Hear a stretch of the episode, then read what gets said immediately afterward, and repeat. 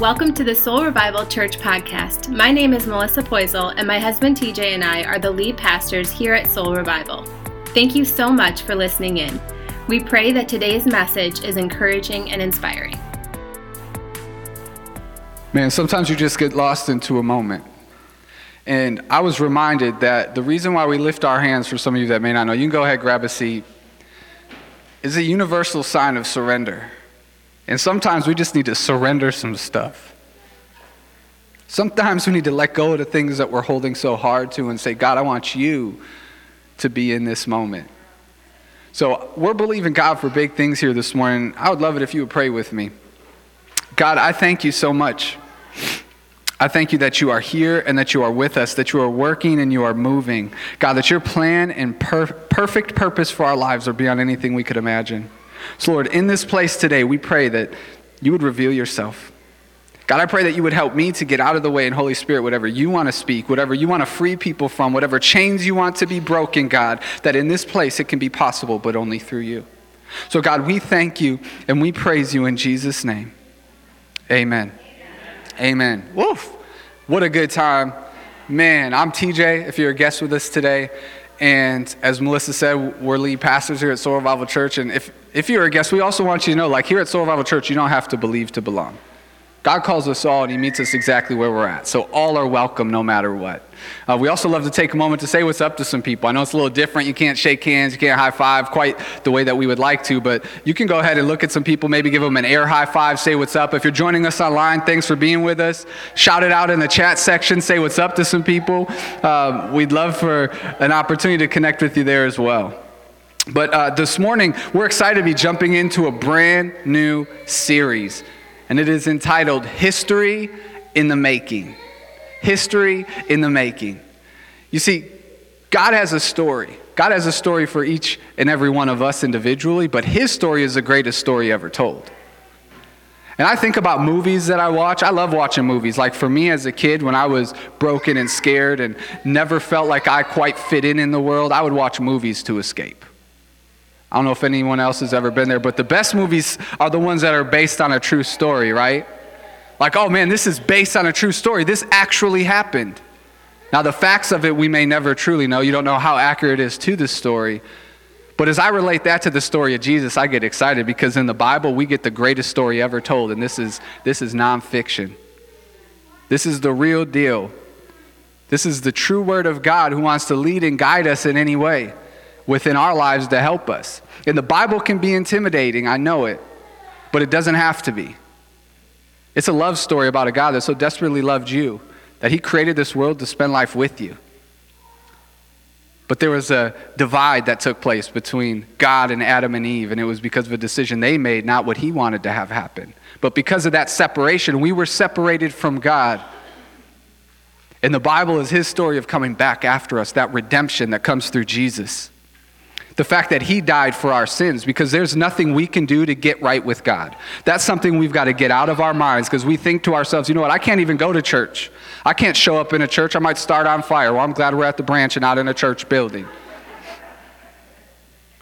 But that's not it at all. Like, there is nothing no one can do to earn the love of God. It can't, it can't be done. What had to be done is he sent his son Jesus to die for us.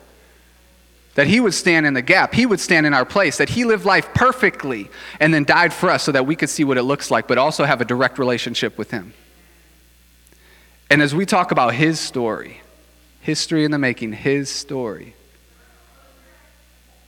even in culture, he split time in two. No one can debate that. You want to know when A D started, it's, well, Jesus was two because people weren't, you know, chronologizing, chronicalizing, what, you help me out? All right. They didn't know what the time was exactly, but it started and was pivotal around Jesus and his life. And we want to study his ministry as we lead up to Easter, because he modeled what it looked like to listen to the Father in heaven and to respond and to be guided by the Holy Spirit and to live out of life that was perfect.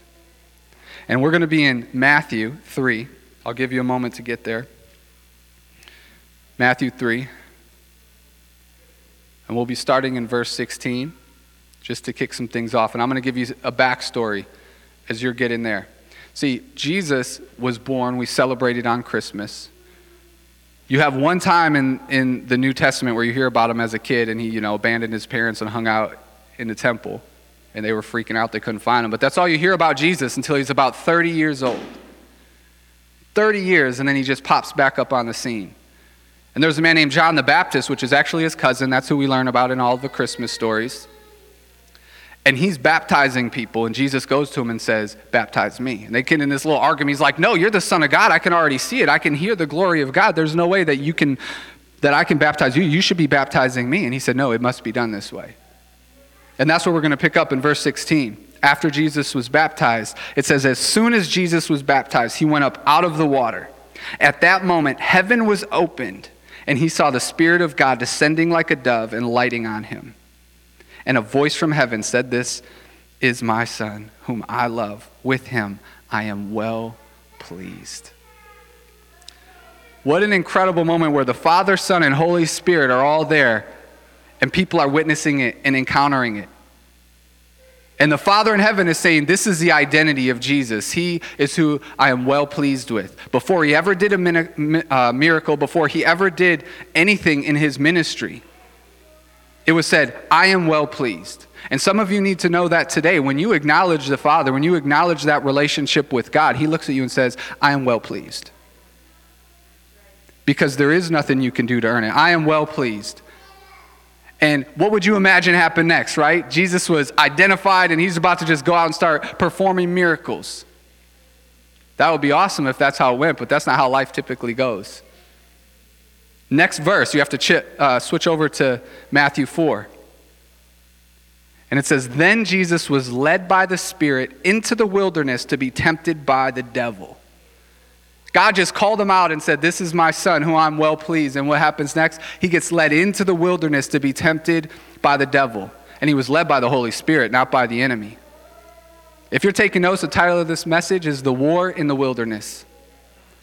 The War in the Wilderness. Because as Jesus was taken out to be tempted, and the Holy Spirit led him there, the enemy is going to have a battle with him. And I like I like to read it in Luke as well, Luke four. So there's synoptic gospels. It's Matthew, Mark, and Luke. The three of them share a lot of the different stories. So when you're reading the Bible, it's cool to jump between them because you can uncover some different things. So in Luke chapter four, verse one, it says, Jesus, full of the Holy Spirit, left the Jordan and was led by the Spirit into the wilderness. See, but he was full of the Spirit. So he might have been led by the Spirit, but it was the Spirit residing within him. When we accept Jesus as our Savior, we have the Holy Spirit that resides within us, who will lead and guide us some, some places sometimes. So sometimes we look around, we're like, man, Jesus, I just accepted you. I had a pivotal moment with you. Why am I in the wilderness?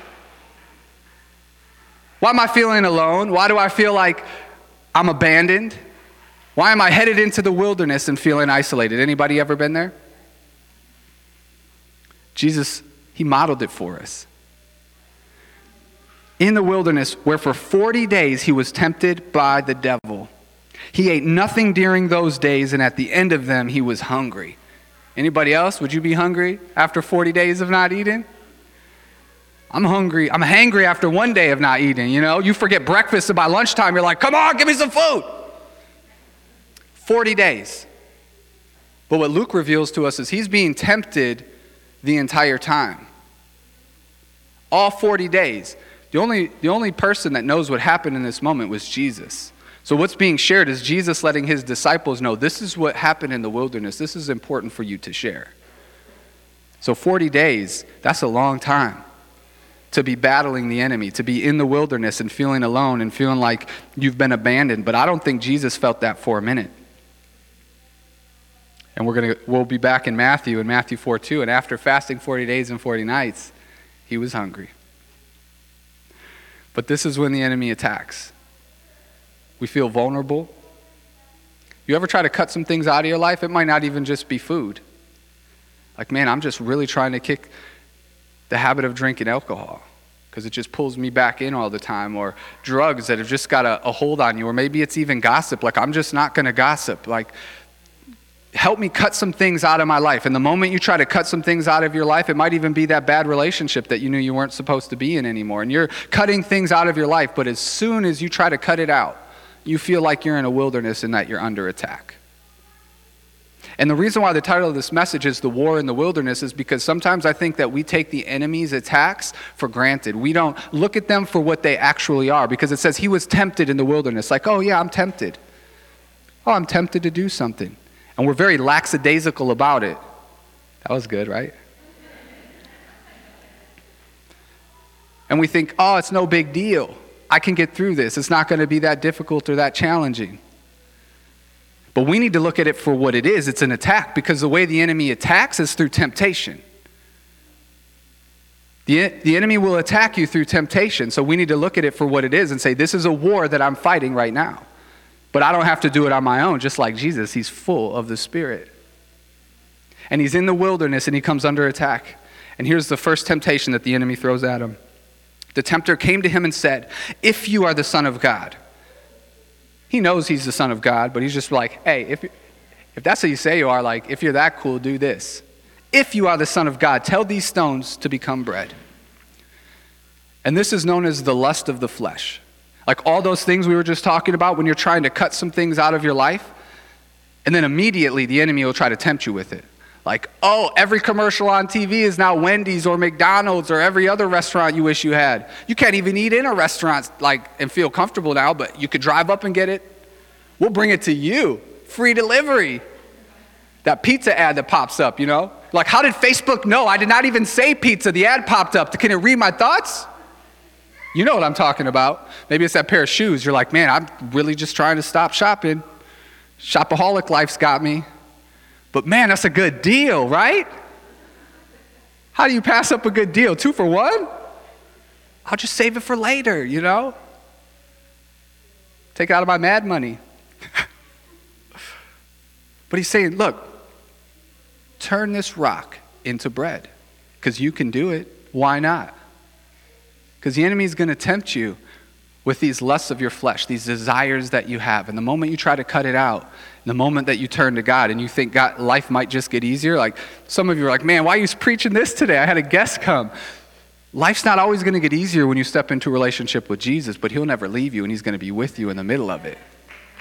He's got a plan and a purpose for what you're facing. So right then and there, and Jesus is being told, hey, why don't you turn this rock into some bread? Watch how he responds to him. It is written, man shall not live on bread alone, but on every word that comes from the mouth of God. See, man, he responds with the word of God. He's actually quoting Deuteronomy eight three. So it makes me wonder, like, he's in the wilderness. What, what has he been praying over? Because you know he's praying. He's talking to the Father. As you read the rest of the New Testament, Jesus is always breaking out to talk to the Father. And in Deuteronomy, that's talking to the Israelites as they were for forty years in the wilderness. forty is typically this season of temptation or this season of testing is what it means within the Bible. So not only is Jesus quoting it back, but is referencing another time when somebody else was in the wilderness. And he's saying, look, man shall not live on bread alone. See, but we always want to seek that momentary satisfaction. But it's just going to lead to more struggles and more sadness, I promise you. The moment you eat that burger, right afterwards, you're like, oh, man, I made it five days. The moment you give into it, it's like this immediate regret. Don't trade your rock for regret. Don't do it. Because Jesus is the rock of our salvation. That's who we can trust in. You're like, man, but what do I do if I'm in the middle of a war in the wilderness? Well, your weapon for the war in the wilderness is the word of God. Your weapon for the war in the wilderness is the word of God. The same way Jesus responded. Man, we can't eat on bread alone. And we can't do it. He's not saying you can't eat ever. That's not the point of this. It's saying, look, I'm not going to give in to my fleshly desires right now because I'm following the Holy Spirit. He led me to this wilderness. He's doing something in it, and I'm prepared for battle. I'm armed and dangerous with the word of God. Because if you can just fight through that temporary struggle, the eternal satisfaction that you'll get from it, that victory. We were just singing about victory. We have that victory in Christ, and he wants to allow us to have that satisfaction. It might not come immediately, though. And our culture has taught us we want instant gratification for everything. Do what makes you feel good. But ultimately, it can just create more tensions and more divides. And Jesus is saying, look, I'm going to model it for you. He didn't need to go there. He's the Son of God. He's perfect and complete. But he said, you know what? I'm going to live this out. I'm going to walk it out so that people coming after me can see this is what it looks like. See what you're empowered with. That's why we have to allow the word to be saturated within our hearts and within our minds so that when the enemy attacks you in the wilderness, you have a response for him. If you're not spending time in God's word and you're not asking him what he's speaking to your heart, what are you going to say when that temptation arises? It's easier to give into it if you're not prepared. You got to have that weapon ready. But that's not where it stops. And this is a verse that I like to think about too when you think of the rock. The rock. It's in Psalms eighteen two. It says, the Lord is my rock, my fortress and my deliverer. My God is my rock, in whom I take refuge, my shield and the horn of my salvation, my stronghold. Put that one on your fridge this week. I don't need to live on bread because I've got the rock of my salvation. I've got Jesus Christ living within me through his Holy Spirit. But then, Matthew four, then the devil took him to the holy city and had him stand on the highest point of the temple. If you are the Son of God, again, with that arrogance, throw yourself down, for it is written, he will command his angels concerning you, and they will lift you up in their hands so that you will not strike your foot against the stone. See, this is known as the temptation of the pride of life. See, because the enemy is trying to use God's word against Jesus right now.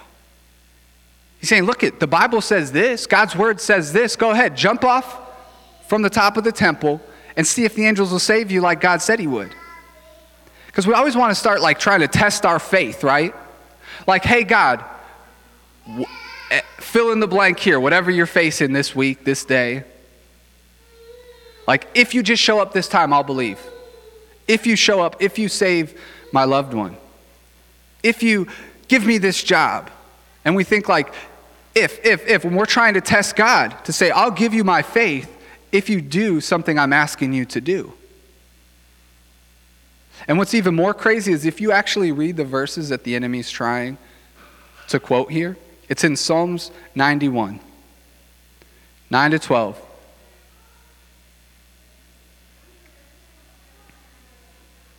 And it says, if you say the Lord is my refuge, and you make the Most High your dwelling, no harm will overtake you. No disaster will come near your tent, for he will command his angels concerning you to guard you in all your ways. They will lift you up in their hands so that you will not strike your foot against the stone. See, but it starts by saying, if the Lord is my refuge. If you say the Lord is my refuge, it's saying, I'm putting my hope and my faith in the Lord. Man, you can take anything in the Bible out of context. It's real easy to kind of suit your purposes and your needs, and the enemy is dis- displaying that right now. And that's why it's important for us to grow in our faith ourselves, because the more we get to know who Jesus is and we understand what the Bible is truly saying, we'll have a better understanding so that we can't be swayed by anybody that might be trying to lead us astray. Because the enemy is trying to say, hey, do this and test God, and it's saying, well, wait a second, the Lord is my refuge.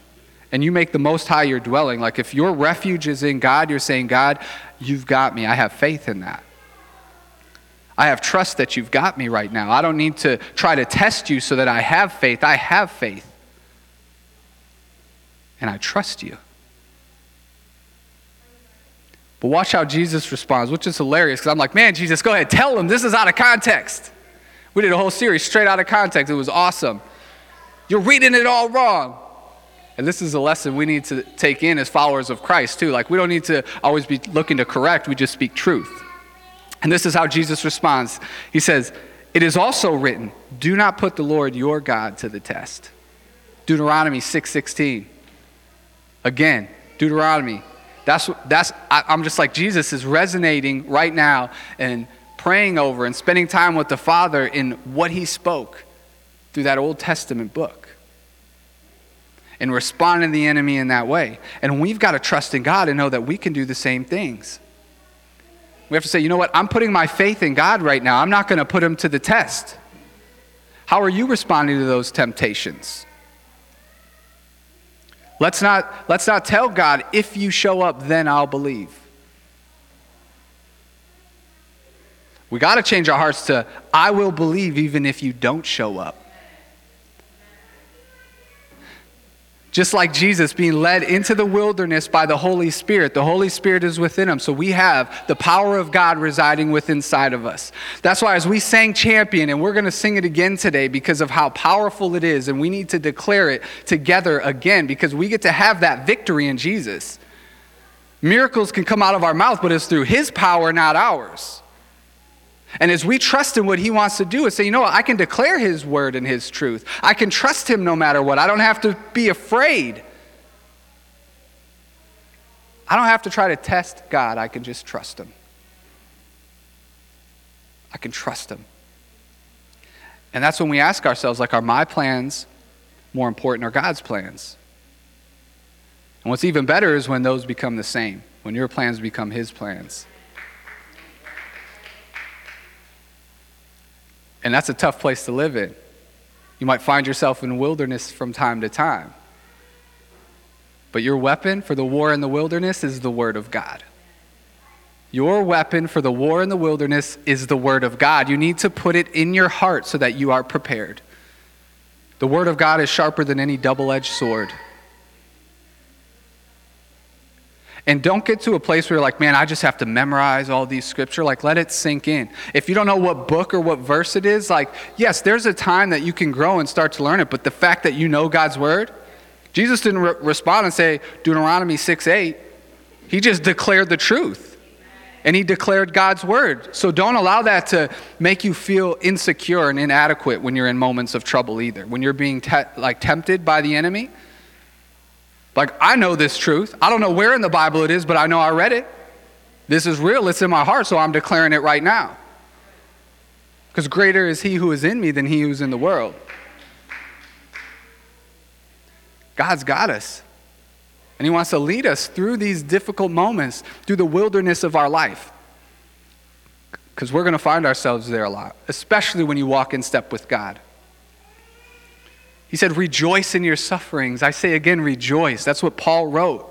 We're supposed to rejoice in that. It's not that God wants us to have to go through suffering, but we're following Jesus' example. But through that, man, the purpose that you'll have in your life, the joy that you'll feel no matter what circumstances that you're facing, the way he's going to use you to impact the lives of people around you, he wants to use you to change lives. Man, that's why adversity's coming. That's why right now the enemy knew what was about to happen, and God's like, all right, I'll lead him into the wilderness. He can be tempted by you because I know his trust is in me and not you. And Jesus is modeling it for us. Third time, again, the devil took him to a very high mountain and showed him all the kingdoms of the world and all their splendor. All this I will give you, he said, if you will bow down and worship me. Man. And this is the lust of the eyes. When we're seeking fortune and fame, when we're looking at what the world has to offer and we want to grab on that, like the enemy will tempt us with that. The lust of our eyes to say, go ahead, is this something? Doesn't this shiny object look awesome? And he wants you to value that over your relationship with God. He wants you to go there. And he was tempting Jesus in the same way. Like, hey, I'll give you all of this because he, he did come down and he's he's like a lion looking to see who he can devour. And he has power in this world, but not in a heavenly kingdom focus. God has the ultimate authority, but because of the brokenness that happened between Adam and Eve and God, it put us in a place where there is a broken world and the enemy is now prowling around. But he is not the ultimate authority. So as Jesus sits there and he's looking at him, guess what? Guess what he does? Guess how he responds? Matthew four ten, Jesus said to him, away from me, Satan, for it is written, worship the Lord your God and serve him only. Deuteronomy six thirteen. Away from me, Satan. Do you know you can tell him to get back, to back up, and he must flee in the name of Jesus. He must flee. So whatever you're in the middle of, you can say, in the name of Jesus, I say, get back. And you can say with the authority from the Spirit that's living inside of you. Man, but your weapon for the war in the wilderness is the Word of God. He was equipped. He was ready for battle. Are you? He's just looking at who he can pluck out, take out of the equation. Trying to get us li- living like some comfy, cozy Christians. Hanging out on our couch. I want to talk to nobody. But man, I just want to be a part of something that's moving like never before. Soul Revival Church is about seeing dead things come to life and to see God do it and get to be a part of it.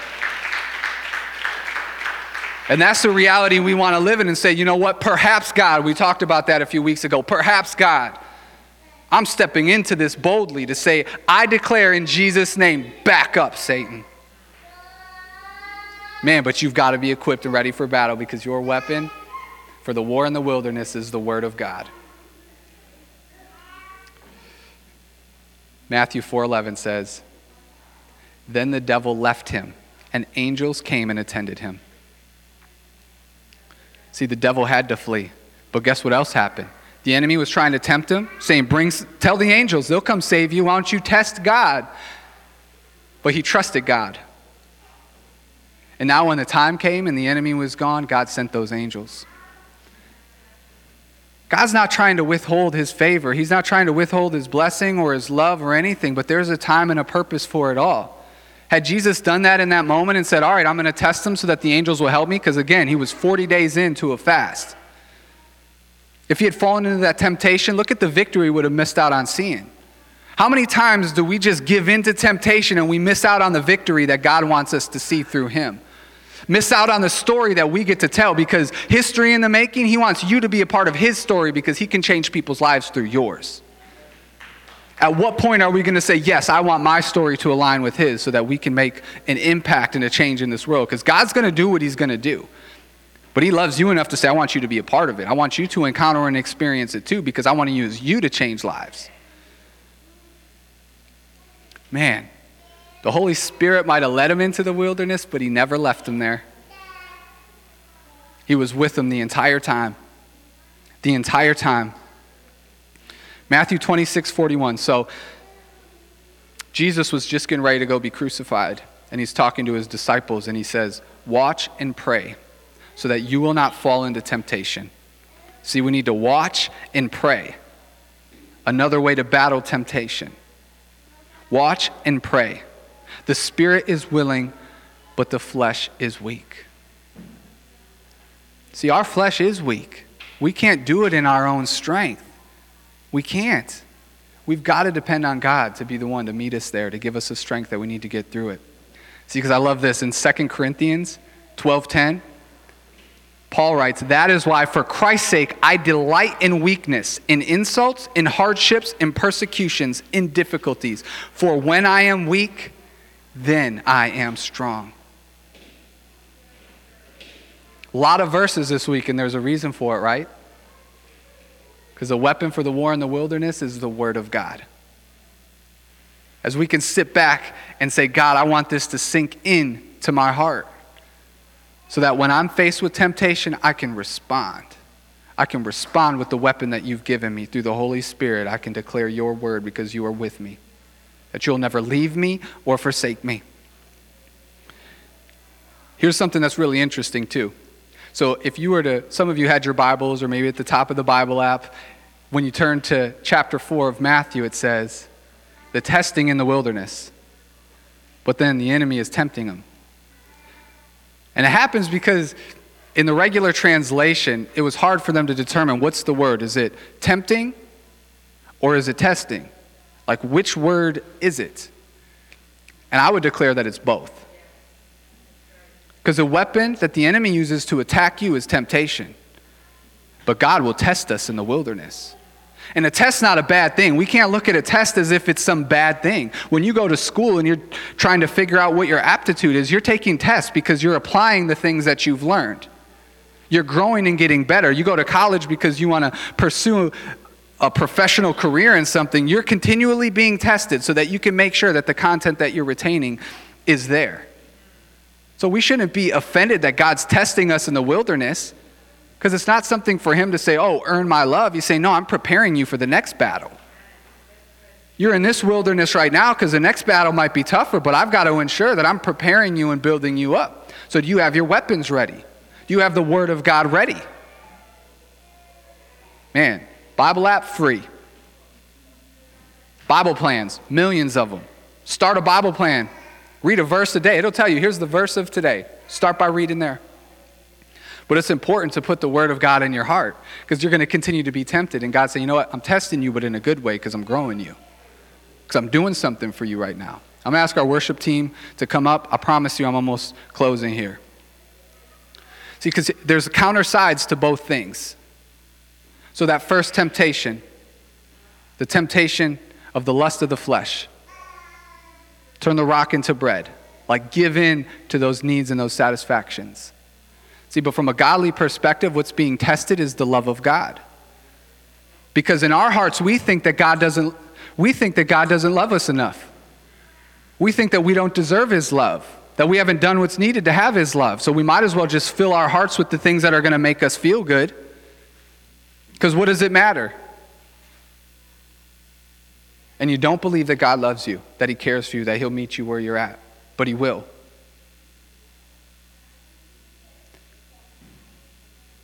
Because it's really easy for us to say, you know what, I just don't think God's going to show up, so I might as well. That's what happened with Adam and Eve. That was that first temptation. That's what's getting flipped on its head right now. Jesus is coming into the wilderness and saying, what Adam and Eve did wrong, I'm turning right. Because they gave in to the forbidden fruit.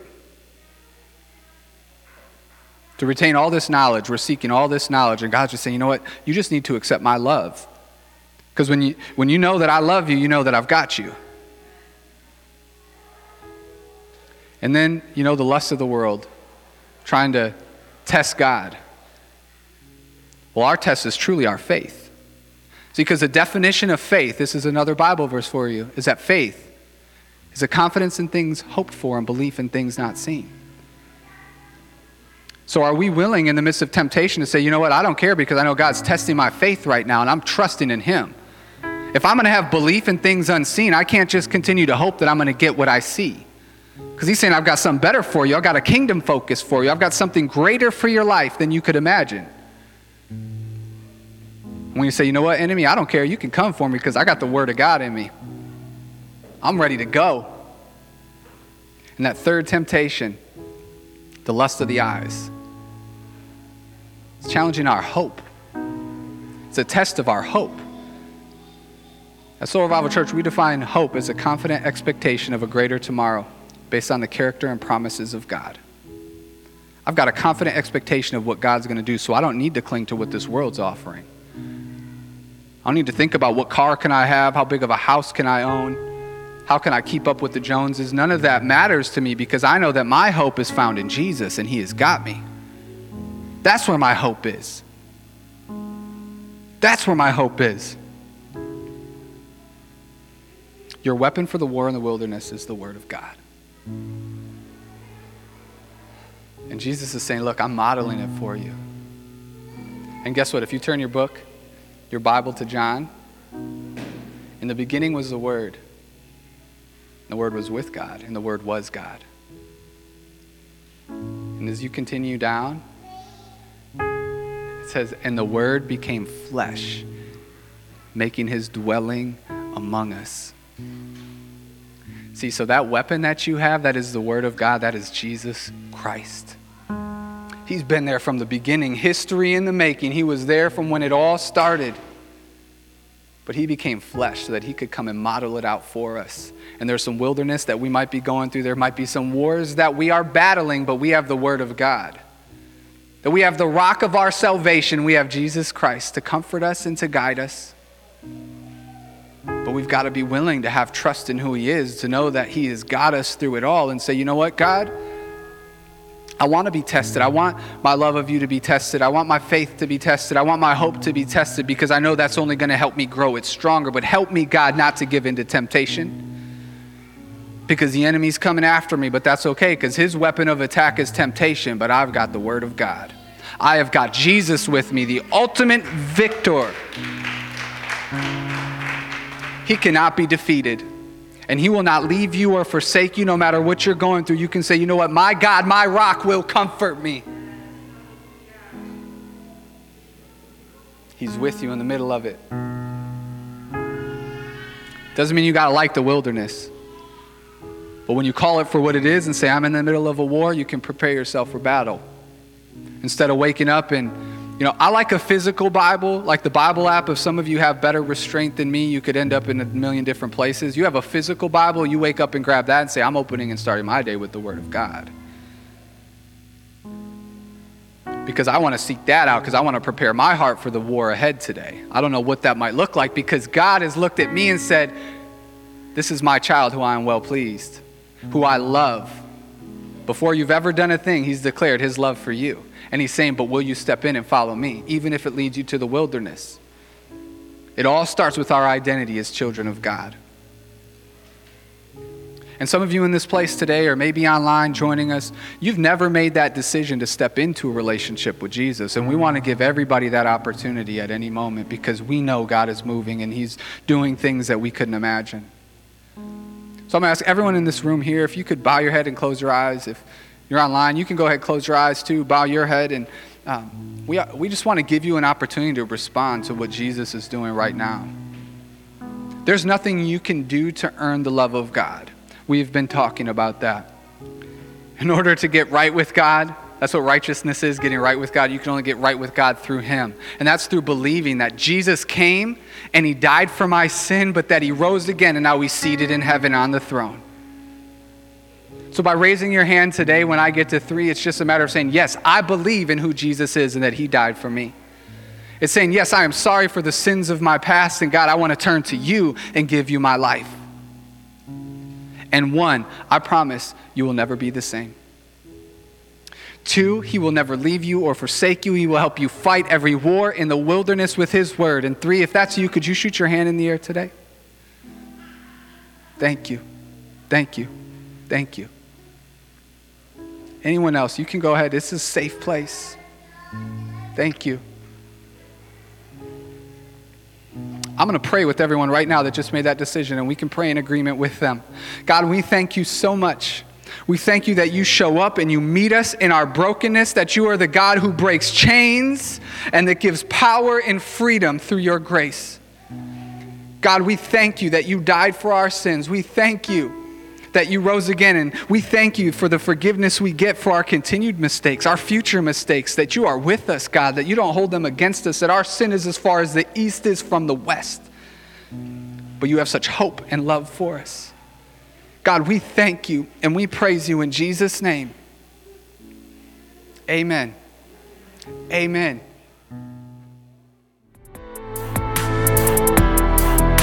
Thank you for joining Soul Revival Church Podcast. Please subscribe, rate, and review us to help reach more people with the hope and love of Jesus. If you would like to support our ministry, you can visit us online at w w w dot soul revival dot church.